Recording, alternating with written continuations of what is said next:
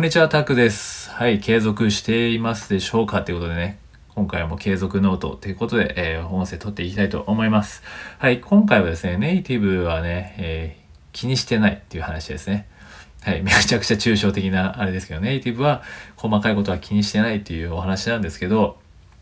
まあ、よくね、英語とかでね、英会話してる時とかってね、えー、ネイティブはね、しっかり、えー、直してくれない、こっちのね、ミ,、ま、ミスとかを直してくれないから、やっぱり日本人とかがいいですよっていうふうにね、まあ、例えば英会話するスクールとかお勧めしてる方で言うんですけど、まあ、確かに日本のね、ネイティブは、もちろん英語ネイティブとかは、えミスをね、いちいち訂正しないです。で、逆に、逆にですよ。にえ、あれですよね、僕ら日本語ネイティブも、相手が外国人が日本語でね、間違えても訂正しないじゃないですか。別に僕らに先生でもないですし、彼らのね、はい、同じですよね。別にだからネイティブは別に細かいことをまず気にしてないと。そもそも気にしてないと。はい。まあ理解できれば別に流しますよね。でも、なんか日本人は英会話になると、なんか正しく言わないきゃ、みたいななるじゃないですか。でも、実際気にしてないんですよね。で、まあその具体例っていうのでたまたまちょうど先週ぐらいかな、元同僚に会ってね、日本語もまあちょっとできるドイツ人の方と話してたんですけど、まあ日本も住んで長いんですよ。で、英語も、まあ日本、英語も喋れるし、日本語も喋れるし、ね、あの、フィリピンとか、なんかな、フィリピンのハーフだったのかな、まあタガログも話せるし、みたいな感じの人で、まあ、ちょうど話してた時に、えー、ちょうど子供ですね、僕はあのバイリンガル教育にいたんで、その時の子供たちの話をしてて、そしたらなんか、えー、あの子ね、彼氏あるよって言ってたんですよ、その同僚が、元同僚がね、あの子彼氏あるよって。まあ日本語で正しくというか、まあ、ちゃんと言うならあの子彼氏できたんだよとか彼氏いるんだよねじゃないですか。まあでもまあ彼氏あるよって言ってもまあわかるじゃないですかこっちは。でもなんで別に訂正しないですよね。いや彼氏いるよだよとかできたよってね言うんだよとかいちいち言わないじゃないですか。うん。別に求められてもねして先生でもないですしね。ただの会話なので気にしないですよね。理解すれば。うん、すんなり入ってくるわけですよ。うん、あ、そうなんだ。っていう感じで返すんですよね。で、その時にあれ思ったんですよ。やっぱりネイティブって直さないよなと思って。うん。それは別に英語ネイティブだろうが、日本語ネイティブだろうが、別に関係、英語だろうが、日本語だろうが関係なくて、基本的にはね、やっぱり母国語というかね、第一言語の人たちって別にそれをね、第二言語の人が話したところでそんなに別に間違えるのが前提みたいな、あのね、えー、状態で聞いてるんで、多少のミスは別に気にならない。理解できればね。まあ、理解できなければ聞きますし、ね、それだけの話ですよね。まあ、自分も海外で、ね、外国人なんて基本的に理解できなければちゃんと突っ込んでくるし、理解できれば別にそんな文法なんかでいちいち指摘してこないし、えー、そんなことはもう一切気にしてないです。ということでね、別にそんなに気にしてないっていう話ですよね。うん。全然気にならないじゃないですか、正直。じゃあ、例えばそうやって今みたいにね、もしあなたが聞かれなんか、ね、今聞いてる方が、その友達とかにね、えー、彼氏あるよとか、日本語ちょっと間違えられたことね、間違えたこと言われても気にならないじゃないですか。うん。だからそれと一緒で、まあ英語もね、言ってしまえば、英語も、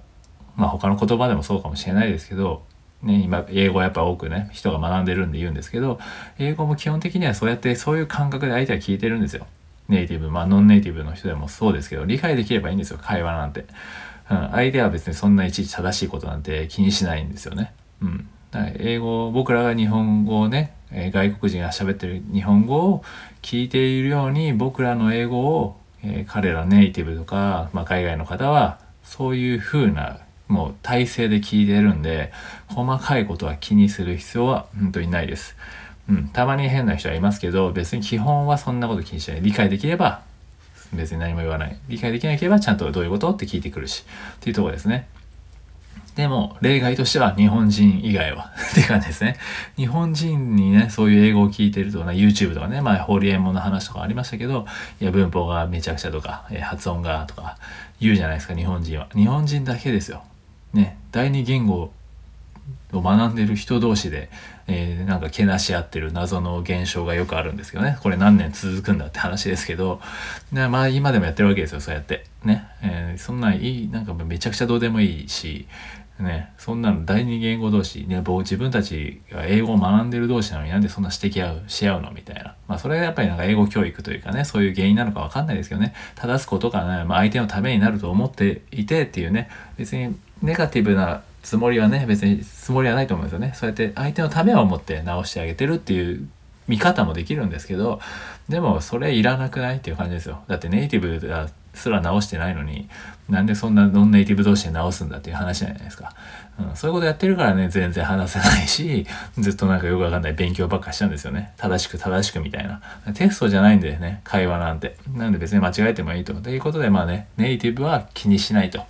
別に英語ネイティブだろうが、えー、僕ら日本人だろうがネイティブは相手の話してることで別に間違いだろうがね、理解できれば気にしないという、えー、お話でした。まあそれね、元同僚と話してて、まあ改めてふと気づいたんですよね。なんでそういったことをシェアさせていただきました。なのでもし英語を学んでる方とか、ま、英会話するときとかはね、もう全然相手はえー、もし分かんなければ聞いてくれるし、ね、分からない、分かればちゃんとね、どんなめちゃくちゃでも全然相手はね、こっちの伝えたことが、意図をしたことが伝われば OK なんですっていう気持ちでね、えー、取り組んでほしいなって思います。その方が相手にとってはね、えー、助かるんですよ。変にこう黙ってね、正しく言おう言おう言って言わないぐらいであれば、まあ、めちゃくちゃな英語で、まあ、カタカナ英語でもいいんで、えー、伝えた方が相手にとっては助かるっていうことでね、はい、そういったところも込めてコミュニケーションですよっていうところですね。うん。はい。ということで今回はそんなところです。はい。ではね、英語もしやってる方はぜひそういったマインドセットは持ちつつやってほしいと思います。はい。では以上です。ではまた失礼いたします。